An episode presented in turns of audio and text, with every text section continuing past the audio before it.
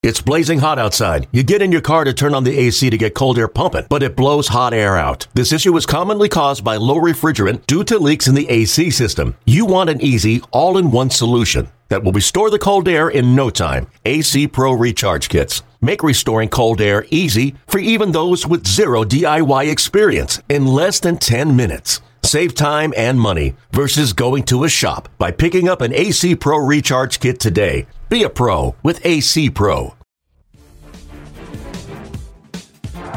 Here in the seventh inning, the Yankees are trailing 2 nothing. That is the key man. Hit high in the air to left field. Going to the corner, Yastrzemski. It's over the wall. It's a home run for Bucky Dent. Yankees get the lead 3 2.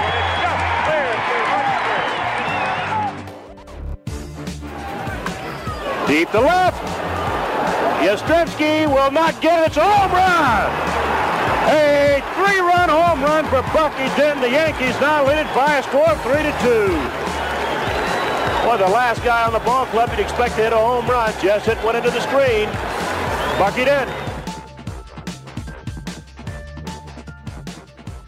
Hello, hello, and welcome to the second episode of Deep to Left with Bucky Dent. I'm John Schwartz. I'm the deputy editor of Yankees Magazine. With me right now on the phone, we have our star, Bucky Dent. How you doing, Bucky? I'm doing great, man. This uh, song should be the Twilight Zone of what, what's going on. I mean, we just left over uh, uh, from Tampa yesterday, and oh my God, just things are happening so quick. It's crazy. We also have joining us our editor in chief, Al Santasiere. Hello, everyone. You know, Bucky, you, you kind of hit the nail on the head here. We are we are in uncharted waters right now. Have you ever seen anything like this?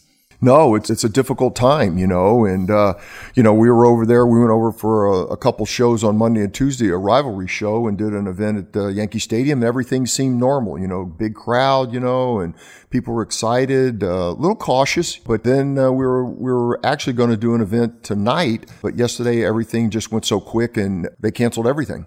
You know, I, I have a friend who made the illusion. This just feels like you know the entire world right now is the all-star break except there's like no not even an ESPYs or anything like that. It's just you know we're about to approach months and months i think. I'm, i fear of uncertainty and everything like that. And look you know baseball says two weeks right now. I hope that's true. I hope i hope i hope everything is so normal by that point that you know yeah we're playing baseball then. But man in the meantime like you know, as we're all thinking about our kids' schools and whether we can go out to dinner or anything like that, it's it's unbelievable. Yeah, it's it's like a, a spooky time. I mean, you know, I, have been a part of you know shutdowns and strikes and things like that, but this is totally different, and uh, it's like a dream. I agree. Eh, you know, and I know you and I spoke a little bit yesterday and we were talking about, you know, trying to compare different situations that you may have gone through, you know, in your career, whether it's, just, you know, a work stoppage because of a strike, you know, the post 9 11 period, which, you know, obviously like this, and not that I'm trying to compare, you know, this to that, but at least in the, in the one sense, issues like those two are obviously a lot bigger than baseball. But for the purposes of obviously what, what we're talking about, which is baseball, so the next game that Yankees players actually compete in, uh, and it, you know, it's only the beginning of you know March now. The next game they're going to compete in is going to be one that actually counts. It's going to be opening day. There's not going to be any spring training competition between now and then. How do you feel like players kind of are going to have to adapt to that and get themselves physically and mentally ready for not playing a, a, competitive game from now until it could be again like john said three weeks four weeks five weeks even more. And then the next time they play they're playing a, a real game that matters well, you know, I've experienced that. You know, in 1981, we started the season, and all of a sudden in June 11th, we went on strike, and we really didn't come back until August. So, you know, and when we came back, they didn't give us much time to get ready. I mean, uh, so the big question is when they do come back, how much time are they going to get them, you know, give them to get ready? I, I think they only gave us like seven or 10 days to, to get ready to to open back up on August the 10th. And actually, myself and Goose Gossage and Guidry, you know, we and Reggie Jackson, we all were in the All Star game, and that was the first game we played. Uh, was on August 9th. That was the first game. It was like the opening of the second part of the season. So they can do it. I mean, it, we we've done it. I think this is going to be the real test case to see if spring training is too long. From your perspective, you know, back looking at your days with the coaches, what is the difference for the pitchers? You know, obviously it's not like they're not going to be throwing during this interim, but what is the difference between getting yourself game ready through pitching in games as opposed to getting yourself game ready through, you know, just your side work and things like that?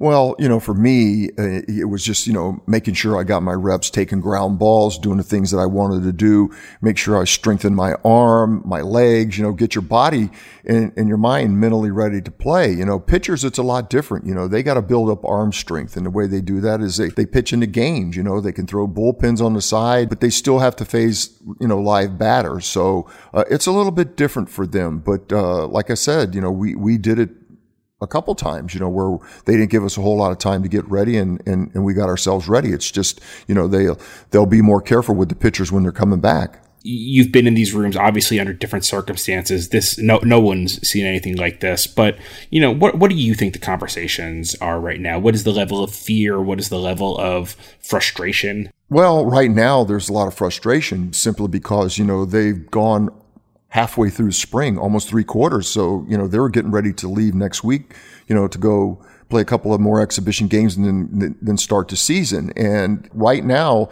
the big thing is what do we do? Do we stay here? Do we keep practicing? How long is this going to be? That's the questions. And those are the things that they're probably talking about. And we all went through it when they, we sh- had to go out on strike. You know, it was like, okay, how long are we going to be out? Nobody knew. So you just, you know, you just go day by day. You know, you talked about being at, you know, George M. Steinbrenner Field over the last couple days. And, you know, I, I think about how, how crazy this situation is. And, and one indication is I was there within the last two weeks. And, you know, obviously the coronavirus was a, a, a topic at that point two weeks ago, but it was such a, you know, less important topic than it has been over the last 48 hours. Obviously, the, the situation has changed so drastically. How would you talk about like just the atmosphere, conversations you had with people, you know, while you were at the ballparks, you know, obviously a lot more recently than I was. Like, what, what's the atmosphere like there?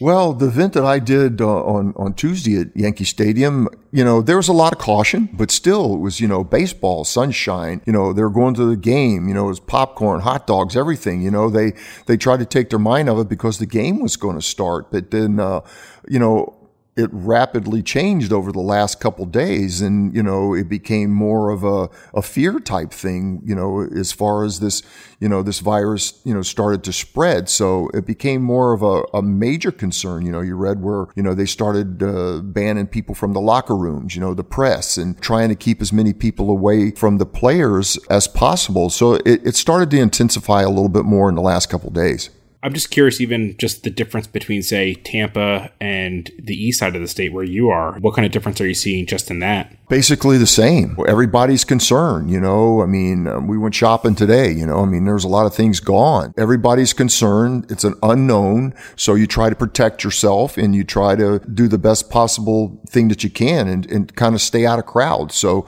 that's, that's the same concern as the other side.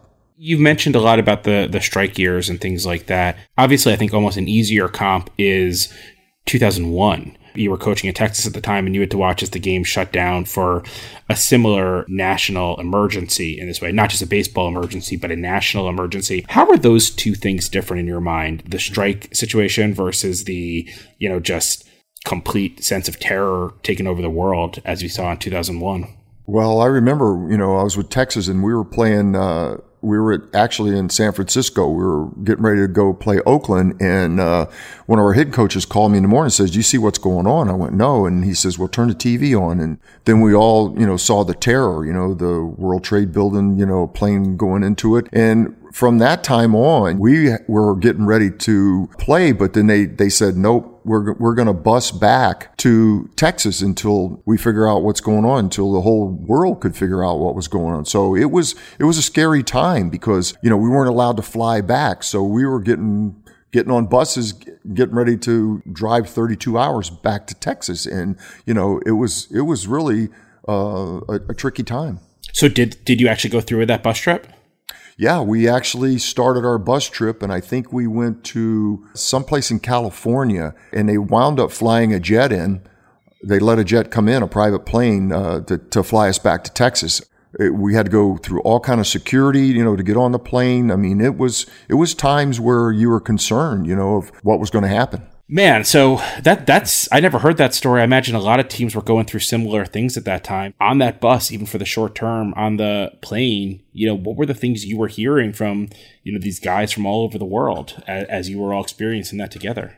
It was just a shock. I mean, it was a shock that something like that could happen in the United States. And, you know, guys were concerned, you know, concerned for their families. Uh, you know, we were all concerned, you know, even, even when we were bussing back and they took us to the airport, you know, it was like, oh, wow, you know, should we even be getting on this plane? So there was a lot of energy being spent and a lot of, you know, a lot of concern on, on everybody that was part of the staff and, and, and the team. You know, I think in, in a situation like that, obviously, and in a situation like the one that, you know, the, the nation and the world is dealing with now, and obviously this is such a global issue, baseball really and, and sports clearly have to kind of take a back seat to getting things right so that, you know, there's no more lives that are lost and, you know, people's, you know, way of lives, way of life can come back to, you know, to some sense of normalcy. But obviously the health issues and the, and the loss of, of life already is, is what's, you know, most important right now. As a person who's,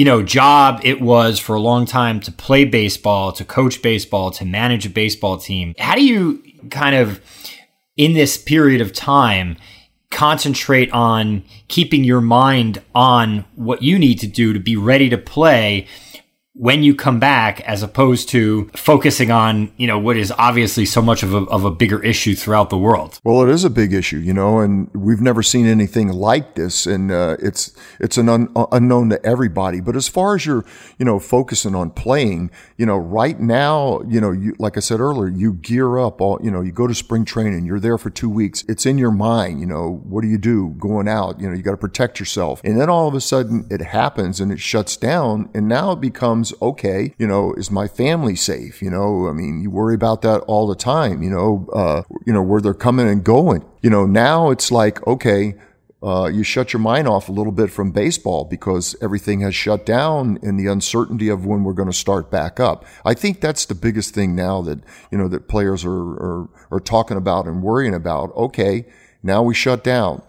What's the date that we're planning on starting back and what are we going to do from here? Are we going to keep practicing? Are we going to go home with our families or are our families going to be here with us? You know, it's, it's those kind of questions that they're trying to figure out. You were teammates, obviously, with Thurman, you know, for a little bit there. And, and even though it's not the same thing at all, my brain keeps kind of going back to just the idea of in the face of this crazy situation going on right now, you have those guys in the clubhouse who a lot of them are away from their families right now. A lot of them are scared. A lot of them don't know what's going on. They only have each other to, to lean on. How important is the bond of the clubhouse in less ordinary times because obviously so much about baseball is trying to make things routine make things ordinary you know when the world interferes how much do these guys need to lean on each other well, they do. I mean, it's a family. You know, those guys you're with, you know, for eight, nine months out of the year. So each guy is probably going through their own mind and, and they have their own problems, you know, and they're, they're concerned. And, and,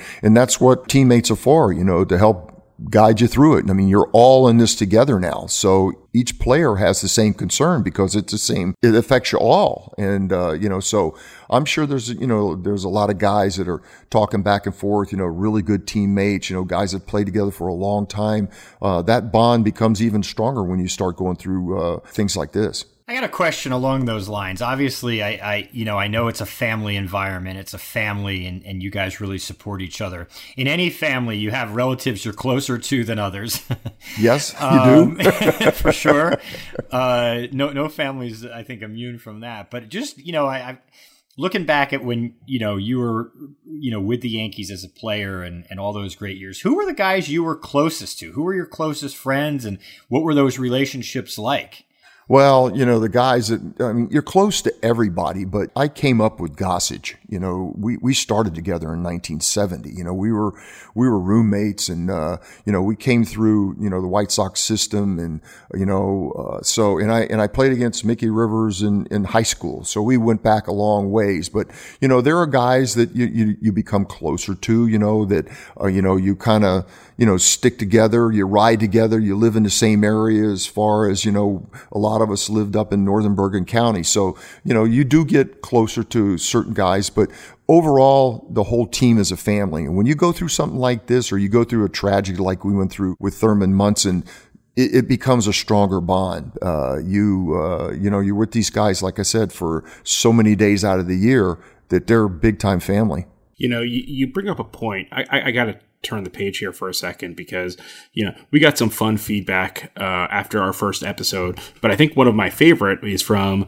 a cousin of mine actually who grew up. Speaking in, of family, exactly, grew up in Wyckoff, New Jersey, where I should mention also our photo editor. Ariel Goldman Hecht currently lives, but his. And I want to add one more. Our team photographer, Jim Petrozzello, used to play football with Mr. Bucky Dent uh, in his backyard. Curly hair kid, I think you used to make fun of. so anyhow, I played with a lot of kids back then. I mean, you know, the whole neighborhood would come over and uh, you know, because I I had young kids in, and and we had a big tree house in the backyard, so everybody came over to the Dent house. So, you know, among, uh, while I was grateful for anyone who would listen, including my cousins, you know, when I got an incredulous email, how could you not ask him the Wyckoff story? I, I, had to admit I did not know the Wyckoff story, and then I researched it. You know, Bucky, that, that house you lived in in Wyckoff, that wasn't just any house. for anyone who doesn't know this, how about you tell that story for us? Uh, that, my house, I mean, uh, you know, when I got traded over uh, from Chicago, I actually lived in uh, Ridgewood my first year, and then I wound up, you know, buying the house that you're talking about. But I mean, you know, the the backyard was all fenced in, and like I said, we had a big tree house, and all the kids used to come over and and play in the front yards. And, and it was funny back then because they come knock on the door and I go to the door and they would like just stare at me like, oh, you know, he's he's really here. He, you know, he he's in my presence, and it was it was it was always fun, you know, to see the kid's face when you open the door. And then, of course, the best part is you turned that from a house into Don Zimmer's personal torture chamber. That's it. I really did, you know, and uh, uh, it was funny because when I got traded uh, in '82 uh, I went to spring training and all of a sudden, you know, Don Zimmer calls and says, Hey, Bucky, you know, I, would like to, you know, rent your house. And I said, Oh, wait a minute, Don. I said, you know, I just redid the whole inside of my house, white carpet, you know, new walls and everything. And he, and I started laughing at him, you know, and I said, sure, you, you can rent it. But before I left, I took the picture of my home run. It said Sox Dented and I took it and, and I, I put it behind every door, you know, to haunt him so that every time he opened a door, you know, he would, uh, he would see the picture. So a couple weeks into spring trainer during the season, I can't forget, I, I called him and said, Hey, how's it going? You know, and he goes, Oh, it's great. You know, we love the house and everything. He says, but you know, those pictures that you uh, left hanging on every door, he says, I turned some of them around backwards and I took some of them down. So we started laughing, but, uh, his wife Soot was a, just a beautiful, beautiful, uh, lady, and uh, they took great care of my house. And obviously, we should point out Don Zimmer was the manager of that 1978 Red Sox team that got dented. that yes, got he, dented, exactly. yes, he was, and, and a great baseball mind. I mean, loved talking to him about baseball. So we're going to take just a break right here. You know, I hope you'll stick around and come back to listen to us. Obviously, this is episode two of the Deep to Left with Bucky Dent podcast. We still have so much exciting stuff planned for this coming year. We're going to have a lot of guests, and we were supposed to have a guest this week, but you know, there's a global pandemic, so you know, we adjust on the fly. But you know, hope you'll, if you haven't already, subscribe, like, rate, review us. We'll be back in one minute with more, and stick around. Hey, this is Giancarlo Stanton. If you like what you're hearing, why don't you rate and review us? And while you're at it, tell your friends to subscribe. Thanks so much and go Yankees. Welcome back to Deep to Left with Bucky Dent. And that was obviously not the easiest conversation. And the fact of the matter is, and I, and I hate to keep repeating myself here, you know, we don't have many answers right now. We're doing the best we can. I know that everybody wants to be able to say, this is when baseball's going to be back. This is when things are going to be normal. If anyone could say that they would, they can't.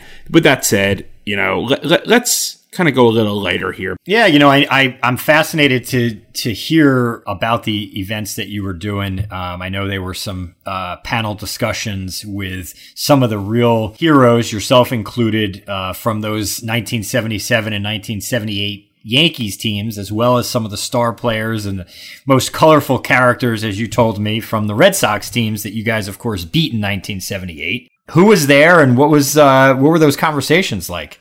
Oh my God, the conversations were unbelievable to hear the stories back from, you know, 78. But the, the guys that were there for the Yankees were me, Nettles, Gossage, and my homie Mickey Rivers. And for the Red Sox side, it was uh, Wade Boggs, uh, Luis Tiant, uh, Bill Lee, and Bernie Carbo. And oh Lord, the stories that were flying around and, and actually some of the stories that, you know, that I, I really never knew about. But Bill Lee, oh my God, what a character he is. He is one of the funniest guys I've, I've been around. And, uh, you know, and, and to, just to hear stories of different times, you know, I played with Louis Tiant and, you know, he was talking about a story, you know, they were, they were going off on, you know, today's pitch count and, you know, they didn't have pitch counts back then. And he brought up the story about him and Nolan Ryan going 15 innings both pitching 15 innings and him throwing like 175 pitches. And I, I was just fascinated and mesmerized by, by that because I don't think you'll ever see uh, two guys go 15 innings ever again. How many pitches do you throw in a 15 inning performance? I think he said like uh, 173 pitches. And in that game, uh, Nolan Ryan struck out like 19 guys, they said. I mean, I, I don't know for a fact, but that's what Louis was talking about. And I was just sitting there baffled, like, holy cow, you know, I mean, uh, no pitch count, guys going that deep in the game. I don't think you'll ever see that again. No, I don't. I don't think you'll see anything even remotely close to that. What's the, um, you know, I don't know if camaraderie is the right word. What, what's the, you know, the the conversations like between a guy like you or Goose Gossage and Bill Lee all these years later? It's funny. It's hilarious. I mean, to hear Bill Lee tell stories, you know, and um, actually we went out to test the mics on the stage, and I noticed that there was a little like a a bubblegum card on, on the seat. And I said, what is that? And he goes, I've been carrying that picture of Nettles in my wallet on my right hip for 40 years. And we all just busted up laughing, you know. And, and he goes, Yep. He says, I've been carrying that for 40 years. He says, I carry it right on my right hip next to my heart. so, I mean, it, I mean, but Bill Lee, I mean, he, he had some great stories and, you know, uh, you know, about the fight, you know, what took place, you know, back then, the intensity of the rival of the Red Sox, you know, about Thurman and, uh, you know, Carlton Fisk coming through the Cape Cod League, not, not liking each other. And then you go through the minor leagues and you play against each other in the minor leagues. And then when you get to the big leagues, you play against each other. And, and of course, you know, that competitive spirit is still there. And you, and you wind up not liking, liking guys because of, you know, what you've been through in the minor leagues and what you've been through in playing in college ball. So it was interesting hearing all those great stories. So, you know, Bucky, I went to school at uh, the University of Michigan, but I'm from New Jersey. And I'll never forget, you know, I mean, in New Jersey, it's not a real college football, you know, mecca or anything like that. And, you know, I enjoyed watching college football, but I wasn't necessarily, you know, a diehard. And then, you know, you enroll in the University of Michigan and you learn very quickly that now your blood enemy is Ohio State. And it's just like, okay, I guess I hate Ohio State, you know? That's it. And, that's it. Yeah. And I'm wondering, you know, you, you move over to the Yankees, all of a sudden, you know, is it just like, oh, wow, now I hate the Red Sox? Like, I, I just hate the Red Sox so much all of a sudden, or does it develop over time? No, when I got traded over in 77, I, you know, I'd heard all about the, uh, you know, the Red Sox and the intensity of the rival with the Yankees. And I'll never forget, you know, my first experience, we're playing in Boston and, uh, I think it was a Monday night game. And, uh, I think Freddie Lynn took off the steal and Munson threw a strike to second base and I dropped it tagging Lynn out. I dropped it and I kind of glanced over in the dugout and Billy Martin was pulling the bats out of the rack over there. I was like, oh my God, we got out of the inning and, uh, and I, I said, I am not going to, down at that end of the dugout. I'm going to enter the dugout at the other end because there's no telling what he's going to say to me, you know. But, you know, I, I got in the dugout and he kind of looked at me, you know, and I, I was like, oh boy, what's he going to say? But he didn't say anything, but I knew, I knew the look. So I got the first uh, feeling of the intensity. But, you know, when you play in it for the first time and you hear about it and you hear about the fights and things like that, you you feel that you know, especially when you go into Fenway or Yankee Stadium. So it, it was an incredible rivalry, and uh, and to hear those guys talk about it back then, it was it was fascinating. The famously mild mannered Billy Martin, obviously. Oh yeah, really mild manner. easy easy going dude. yeah, and then here you know hearing uh, how the fight started. You know, I wasn't there in '76, and you know when the fight started, and you know. Uh, uh, Nettles uh, slammed Billy to the ground and you know broke his shoulder and and uh, you know it was just and then they had the video of it you know of Piniella coming around trying to score and running into Fisk and I think that's how it started and it was like uh oh here we go and then they they started Bernie Carbo started getting on Mickey he says yeah Mickey he says you ran of the dugout but you're hitting everybody on the back of the head. well, you know, for for people who weren't around for that, that's still one of the probably the best YouTube videos of a baseball brawl that you'll that you'll find. What was what, what's Nettles and Bill Lee like these days? Like when they were together, How, do they laugh about it now, or what's their conversations like? Well, a- after the last two days, we were walking out, and actually Bill Lee had a bat, and he says, "You know what? We're going to put this to rest." You know, and he, he had a baseball bat, and he come over and he says, "I want you to sign this," and he says, "I'm going to take it home and I'm going to stick it in the ground and bury it, and it's going to be over with." And I thought that was funny. You know, that's really but, cool. Uh, yeah, it was really cool. And uh, but Bill Lee, what a character! I mean, to hear him, you know, uh, talk and, and and he's still pitching today. He's 72 and he, he says he's won like three, 300 and something games, you know, and, uh, uh, he, he just loves the game. And I, I really enjoy being around him. Obviously, so much has changed in, in the rivalry probably since the Red Sox, you know, won a couple championships. And we talked about this, I know, two weeks ago and, you know, how, how things were, probably a lot different how you were received when we were up at Fenway Park and how how they were different from what they would have been like had the Red Sox not won. But for a guy like Gerrit Cole, who's a you know coming to the Yankees with such high expectations and, and so much surrounding him, you know, pretty soon, you know, hopefully once this current you know hiatus gets uh, resolved and everything gets back to normal, he's going to pitch at Fenway Park. What kind of advice would you have for him, other than you know not dropping a ball at second base, which I don't think he's going to have to deal with, but short of that what, what kind of advice would you have for him in, in, in that first start at, at Fenway Park?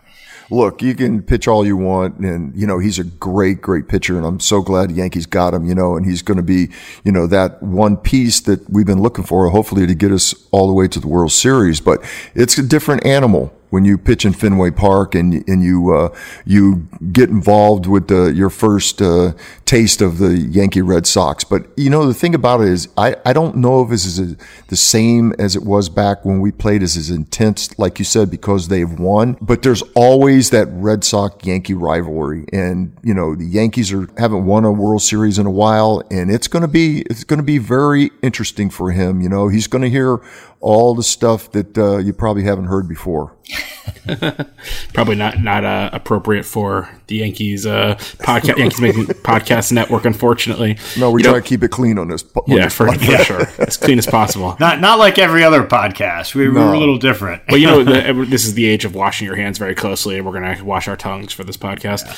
You know, one one thing that I'm always fascinated with this stuff. You, you get together with all these guys. You know, a guy like Wade Boggs, for example, is he sitting there as a Yankee or a Red Sox? Both.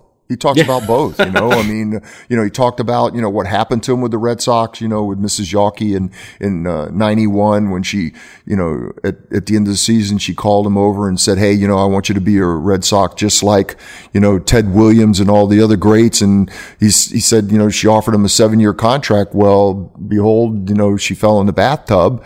And from that time on, it, it changed, you know, when she passed away. And, uh, and then he talked about the Yankees, you know, offering him three year deal and uh, uh, coming over here and uh, his time, you know, he spent with New York, winning a world championship, riding on the horse. He talked about great moments. So did, you know, so did Louis Tiant. Louis Tiant was a little more bitter because he really didn't want to leave the Red Sox, but he wound up coming over and playing with the Yankees. And actually he lock, lockered next to me. And I, I just love him. I think he's one of the neatest people. You know, he, he won a lot of games. He's, he's a great competitor. And, you know, as far as Boggs, I mean, um, he talked about uh, the Yankees and the Red Sox, you know, his experience. And uh, uh, it, it, was it was great stories to hear him. You talk about, you know, Boggs. I, I know you your career and his career overlapped you know, somewhat. And you, you obviously played against him when he was with the Red Sox, and uh, you were with the Yankees, I believe. Rangers, I think. Rangers, I think I might have got traded when we played. I might have played against him with the Yankees. You know, I always talked about him as, in my opinion, probably the best pure hitter of that generation. Obviously, Tony Gwynn, you could certainly make a case for and, and, a, and a strong case for. Um, you know, who do you feel like in, in that great class of hitters of the 1980s with Cal Ripken and Gwynn and Boggs and Mattingly and Kirby Puckett? You know, how would you rank, you know, best pure hitter and where, where does Boggs rank in that group? Back in when I came up in the seventies, I saw some great hitters, you know, Rod Carew, you know, Tony Oliva. I mean, uh, and, and then going into the next generation, of course, I played against, uh, George Brett in the minor leagues and, uh, you know, he blossomed into be one of the best hitters in the game. So, you know, it's hard to just rank them. It, they're all great hitters. But, you know, the thing about Boggs that's fascinating is that, you know, when we were at the show, we were sitting backstage and we got to talking, you know, uh, about, baseball and he loves to talk baseball. He loves to talk hitting. And we got to talking uh, about infield play. You know, I was telling him, you know, that I came up with the White Sox, had one of the greatest infield instructors, a guy named Monchak, Al Monchak, that taught me a lot about different things about playing angles. And he got fascinated with it. And we started talking about, you know, turning the double play, you know, where to set the ball up, how to use your hands. And, you know, he was just truly interested in, you know, what I was talking about because he's a high school coach now. And he says, I'm going to take that out and, and, and talk to my, uh, my players about it tomorrow, my infielders. But he's a great mind and, and he talks baseball all the time. And I really enjoy being around him. He's, he's fun to be around. There's no question about it. Especially, uh, some of those trips I know, you know, that he makes every year up to Cooperstown. He's usually in rare form up there. And I mean that in a kind way. He's a fun, fun person to be around. And, and I'll say the same thing, Bucky. One of the more interesting people you could ever find with his superstitions and his obsession with fishing. Interesting guy for sure. Absolutely, you know, and talking about superstitions, you know, he was talking about chicken. You know, he ate chicken. Somebody asked him, "Do you really eat chicken every day?" And he goes, "He goes, yeah." And he says, "I tried, I tried some prime rib one day, I think." And he says, "I went 0 for 4 and made two errors." And he says that was the end of that. So he went back to chicken. But you know, we all have little superstitions, you know, when we play. You know, I mean, I had a few myself. And what uh, were yours? Oh man, you know, I always took a piece of uh, spearmint gum and I pinched it off at the end, and I always put it underneath my tongue because I didn't I didn't chew tobacco back then. You know that was a big thing. But um, I I did that, and I always jumped over the line with my right foot, and I always turned a certain way. You know on the diamond. So you have your your little you know superstitions and things that you go through before you play you know, obviously an event like this, people, you know, they pay money to get there. They wait, you know, they get excited about it. I imagine, uh, as great as the event is, probably the conversations around the event with you guys are probably where some of the real stuff comes out. You know, how much do you think you, how much admission do you think you could charge to just have, uh, the guys in the green room chatting? a lot because that's where all the action's at. You know, when you're back there eating and, you know, Goose is, you know, was my roommate and we've known each other forever. And then he starts and then starts, you know, ranting and raving, you know, and somebody asked him about a, you know, a pitch count and he says, pitch count? He says, he says, we didn't have any pitch counts back then. They told me to go out get on the mound, and when it got tired, they'd come get me. so you know, it was it was stories like that, you know. And uh, but you know, those guys were just awesome, and you know, and I think the fans really enjoyed it, and you know, maybe they'll do it again somewhere. Sounds great. I, I, if they do, hopefully we'll we'll be able to be there, and the world will be in a little bit more settled place at that point. We sure hope so. We sure hope so. We really do. So th- this has been episode two. Obviously, you know, as I've said, I can't wait to you know, start spreading our wings a little bit here, getting some guests involved. You know, not to repeat myself, but we had, we had hopes for this week, and just you know, the world uh, has other things happening right now. This has been a lot of fun. I really love where we're at. Two episodes in, I cannot wait to see where things go from here. If you're interested in listening to anything from the Yankees Magazine Podcast Network, please go to yankees.com/podcast. You can follow Yankees Magazine on Twitter at Yanks Magazine and call 800 GO Yanks or go to yankees.com/publications to subscribe or buy any issues. Bucky, this was fun two down, lots more to go. Hope you have a great day. Stay safe, wash those hands, and can't wait to see you in person soon. You too, guys. Looking forward to the next one. Same here. Thank you. We'll speak to you. Have a good one, everyone.